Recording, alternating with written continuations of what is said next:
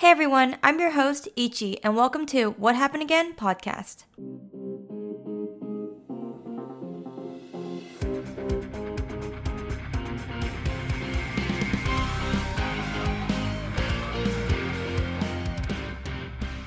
Hey everyone, welcome back. Today we're going to continue on with our Oscar series, and today's episode will be on Knives Out.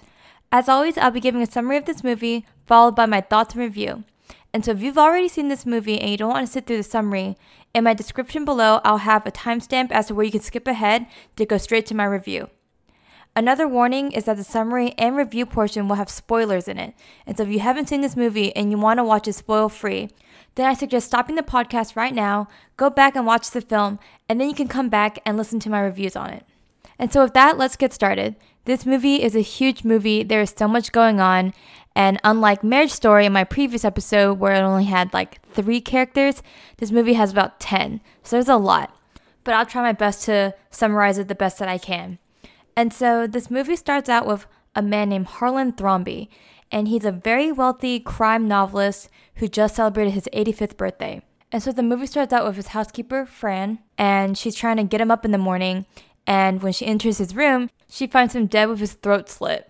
And so now the cops and this detective named Benoit Blanc come into the scene and decide to interview everyone who could have been a possible murderer that night, which was the night of his birthday party. So, like I said before, there are many characters in this movie, and they all belong to different subfamilies of this larger family, you know, Harlan Thrombey's family. And so I'm going to list them all right now. I'll explain who they are later, but right now I'm just going to go through a whole list and which subfamily they belong to, so just try to follow along.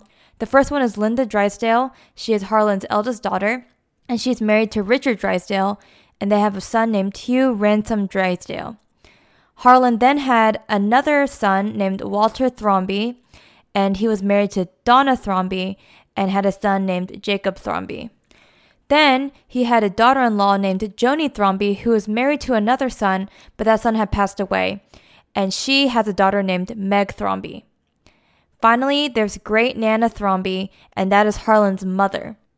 Then there's Fran, the housekeeper, Marta Cabrera as the nurse, and then we've already mentioned them, but the two cops, and then Benoit Blanc. So now the cops are interviewing the main parties of families, mainly the adults.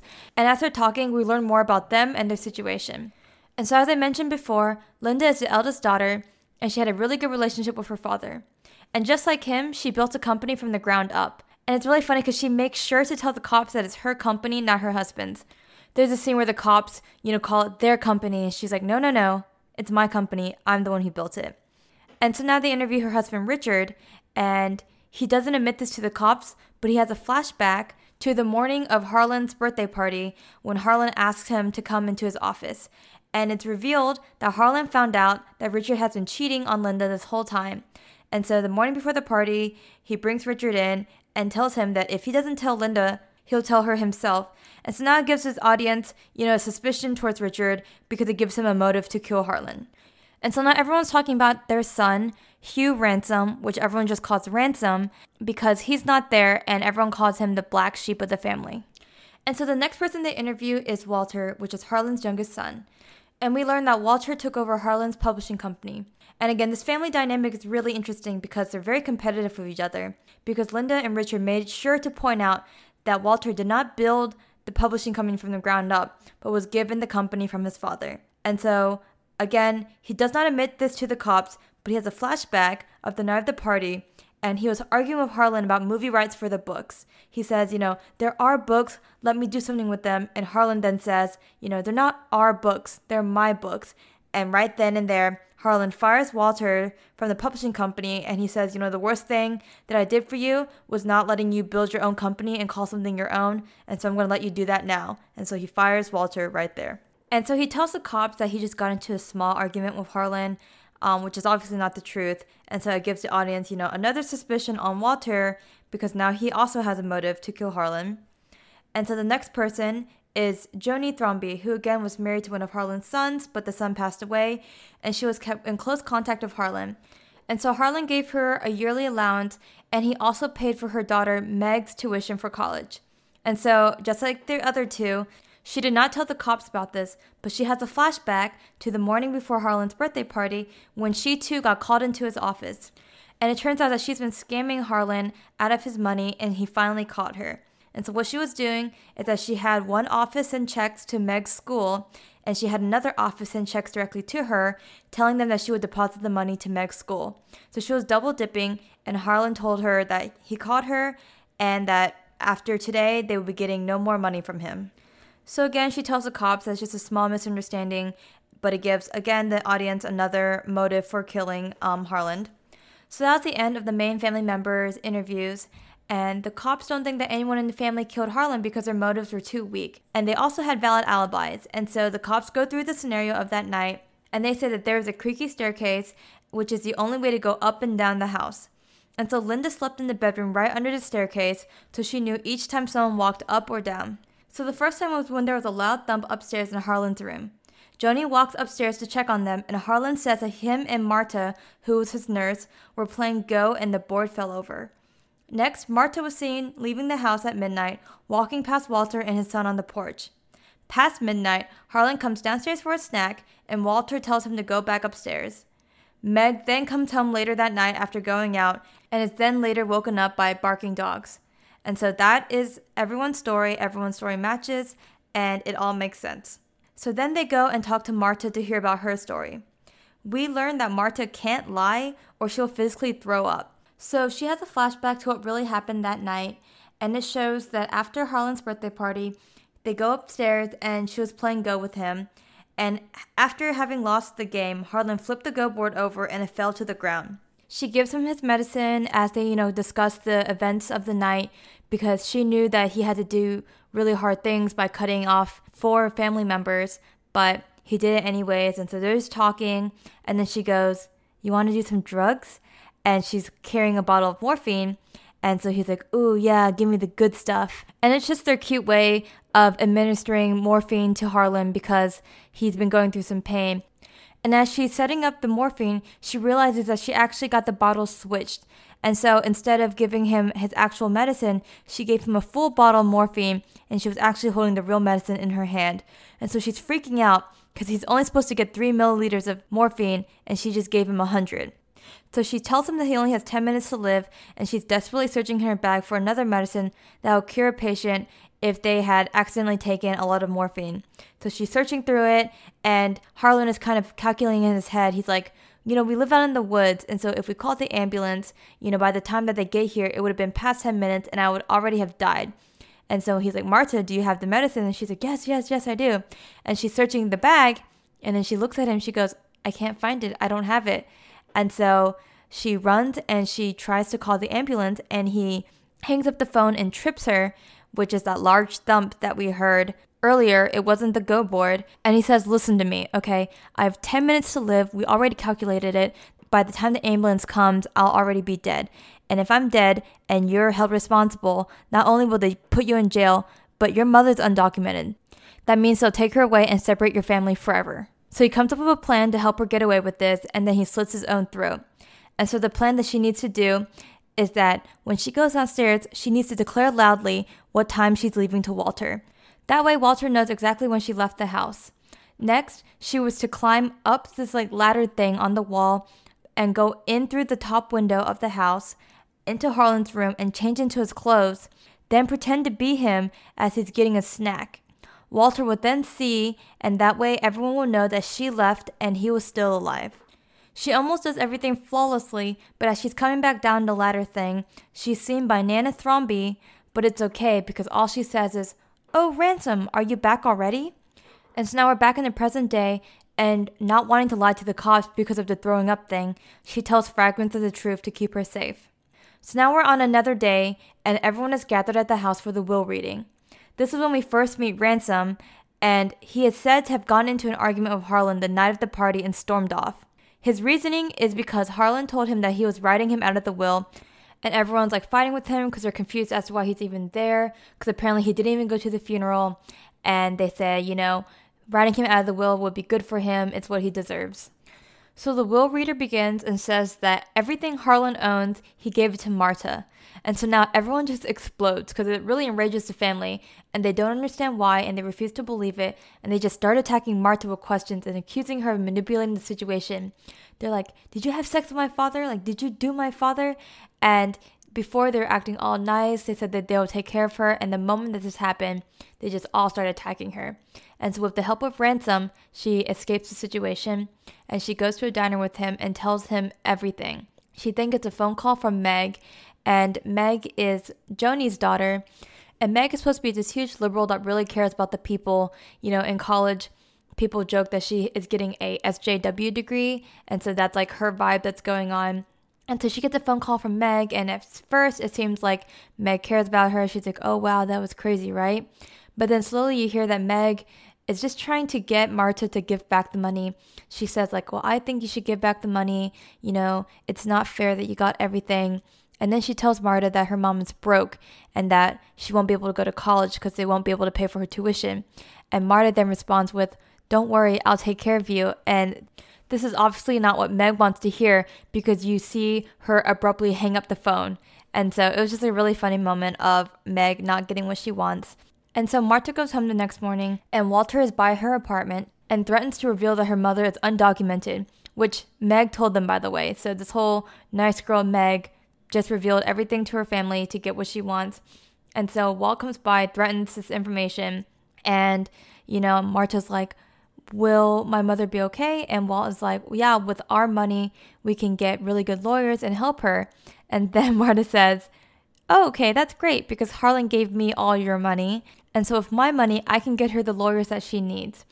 And so, the family decides that the only way to get Marta to give up the will is if she violates the Slayer rule, which is if she had anything to do with Harlan's death, even unintentionally, then she does not get the contents of the will.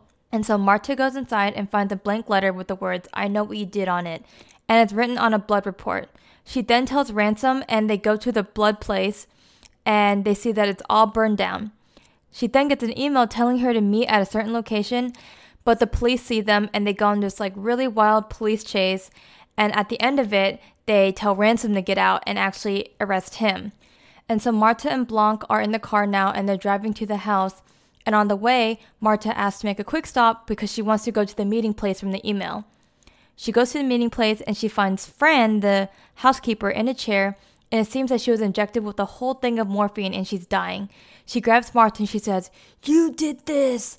And something like, My stash, before passing out and Marta's freaking out and decides to call the police and save Fran, which ultimately turns herself in because she doesn't want anyone else to die.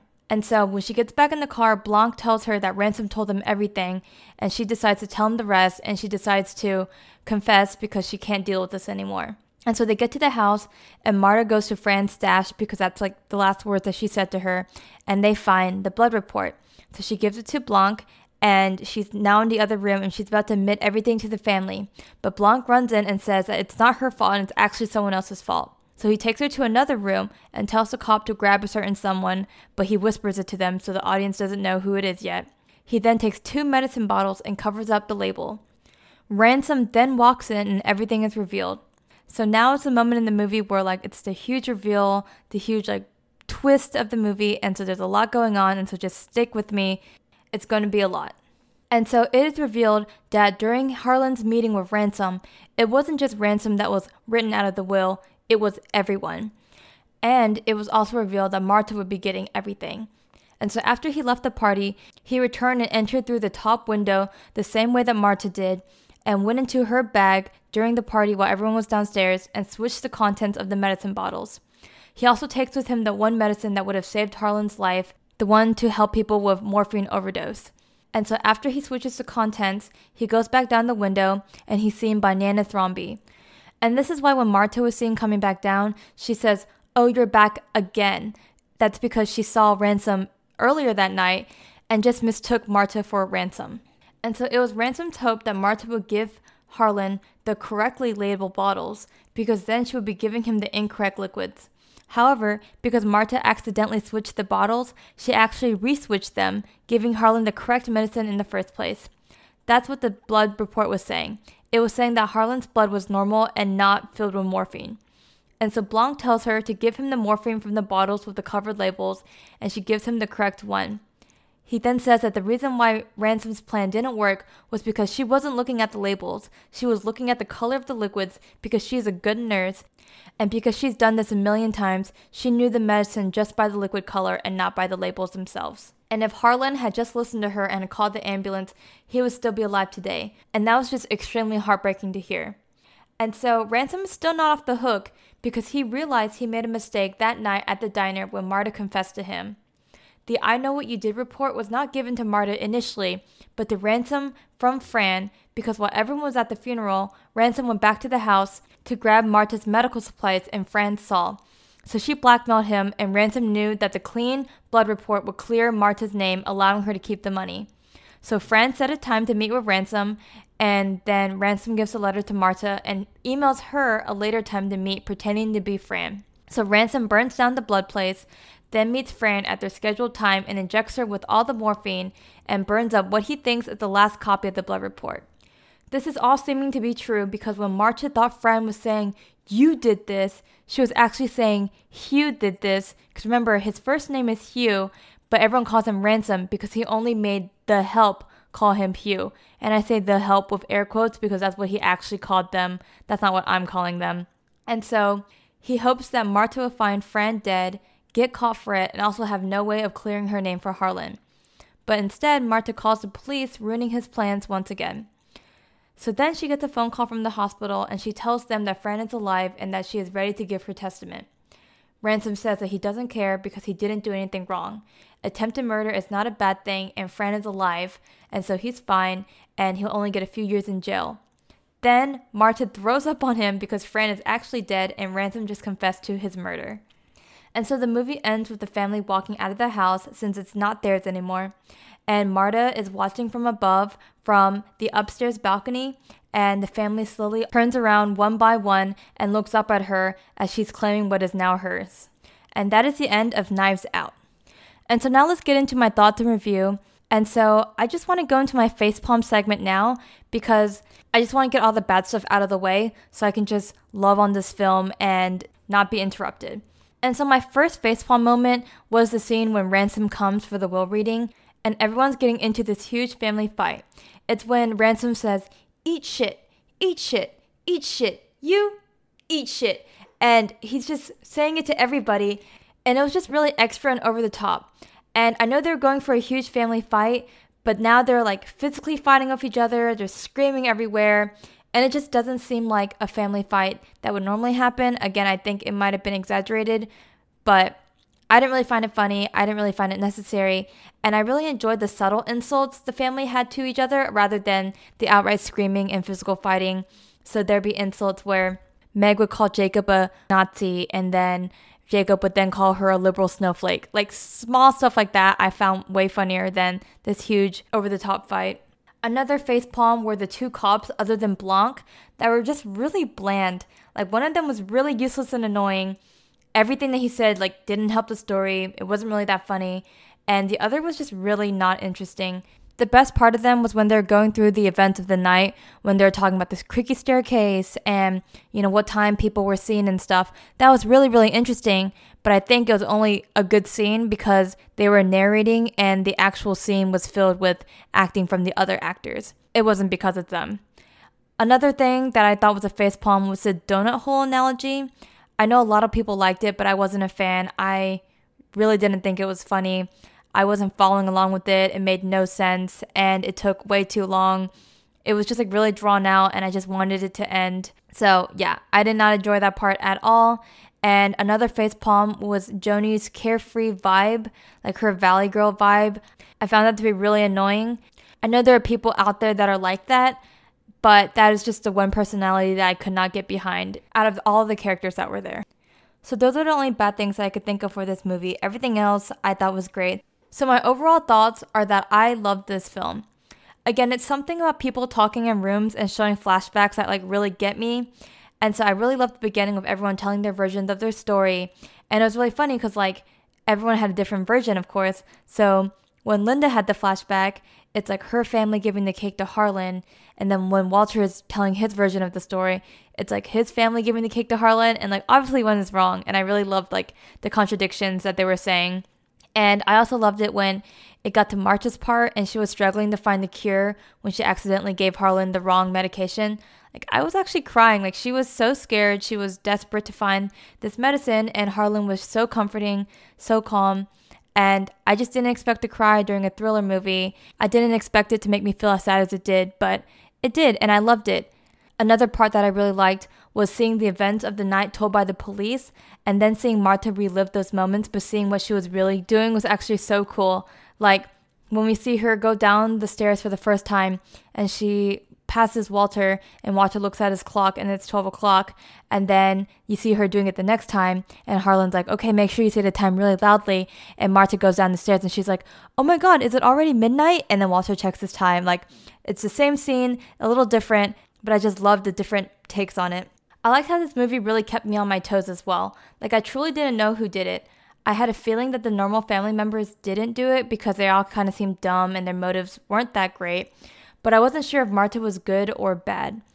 Like when she got everything in the will, I was like, did she plan all of this herself? Like, is she actually a bad person and she manipulated everything? But then as the movie went on, I was thinking, like, did Harlan set this all up as like one final plan before he dies? Like, did he find out he had some disease like cancer and decided to go out with one last bang rather than just die like a sad death? And so I really didn't know who it was. And at the very end, you know, I think it was kind of obvious that Ransom would be the person that they called in, but I didn't know why. Like I knew that he was going to be the guy that was coming into the room, but I still didn't know like what he did to be guilty. I just kind of knew that he was guilty. And so yeah, even to the very very end, I still couldn't predict it. And maybe I'm just not that intuitive, but I had no idea um, when I watched it that Marta was holding in her puke as Ransom was confessing. Like when she got the phone call and was like, "Oh, Fran's alive," I was like, "Okay, she's alive." So when she puked, I was actually really, really shocked. And the second time I watched it, I could tell that her face was uncomfortable, and so it made more sense. But the first time I watched it, you know, the thought that she was lying never even crossed my mind. And so another thing that I thought was really, really interesting about this movie was all the personalities of the family. And so again, there's like 10 family members, there's a lot of them, and they weren't all the same, or at least they like made an attempt to all be different. And so you had Linda's family that was like the moderates because Linda cared for Marta, but Richard was like blatantly racist and Ransom referred to people lower than him as like the help. And then you have Walter's family that was just like outright leaning towards the right, you know. They were the ones who were like, illegal immigrants are bad, we don't like them. They were like all for kicking them out. And then you have Meg's family that's supposedly like really liberal and so you have like all sides of the political spectrum, but then you realize that it doesn't even matter because right or left, none of them cared about Marta at the very end. Like when Marta was given the whole inheritance, you had family members that were supposed to be upset and they were upset.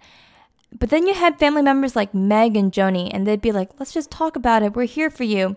But then Meg like calls Marta and tells her to give the money back. Like, that's not caring for her. That's being selfish. And then she tells the rest of her family about the illegal mother. And so Meg was actually like the worst one because she was supposed to be this liberal who was for the people and cared about others. And that was the label that she wanted to put on herself. But at the end of the day, she only did what was best for herself and for her family. And so everything that I mentioned were, you know, things that I loved about the film. But I'm going to go into my segment called Obsessed because there were some things that I was just like obsessed with. And so the first thing I was obsessed with were the stupid jokes about where Marta is from. And so you have people throughout their interviews and throughout the movie who say things like, Oh, Marta, she's from Ecuador. Oh, you mean the nurse from Paraguay? Marta, she's from Uruguay. Marta, your Brazilian nurse? Like, it was so funny because, again, it's a family from all sides of the political spectrum, but none of them have the decency to actually know where she's from. And it was just so funny every time they brought up a new country. The next thing that I was obsessed with was the absolute badass scene when Walt comes and tells her that with their money, they could protect her mother from deportation. And then she says, okay, well, Harlan gave me everything. So with my money, I can get those same lawyers. Like, that was amazing. Like, she really stood her ground at that moment. Same with when Meg calls her and says, like, oh, I can't pay for college. My mom's broke. And Marta says, it's okay. I'll take care of you. Which, again, another badass moment because earlier in the film, the whole family was like, "Oh, Marta, you know, you're poor. It's okay. We'll take care of you." And so now Meg is saying, "Oh, we're broke." And Marta's like, "It's okay. I'll take care of you." And of course, you know, the unforgettable ending when everyone's walking away and she's standing on the balcony and watches from above as they're leaving what used to be their house. And she's holding up a cup that says, My house, my rules, my coffee. Like she owns his house. Harlan gave her everything because, unlike them, she was kind hearted and they were just all bitches, honestly. Another thing I was obsessed with, and I think everyone was obsessed with this, was Chris Evans in that sweater. He just looks so good. And I'm pretty sure everyone loved him in that sweater. Like everyone. And so the last thing that I was obsessed with was during the car chase when Marta's car is going so slow. Like, like Ransom is like, keep pushing the gas. And she's like, I am pushing it. And they're still going really slow. And then you see that Blanc is trying to call her on her cell phone and she's not answering it because she's, you know, trying to get away from him. And she looks out the window and Blanc's car has caught up right up to them. And he's like motioning out of the window for her to answer her phone. Like that was so, so funny. So those were the moments that I were obsessed with on top of everything that I already loved from the film.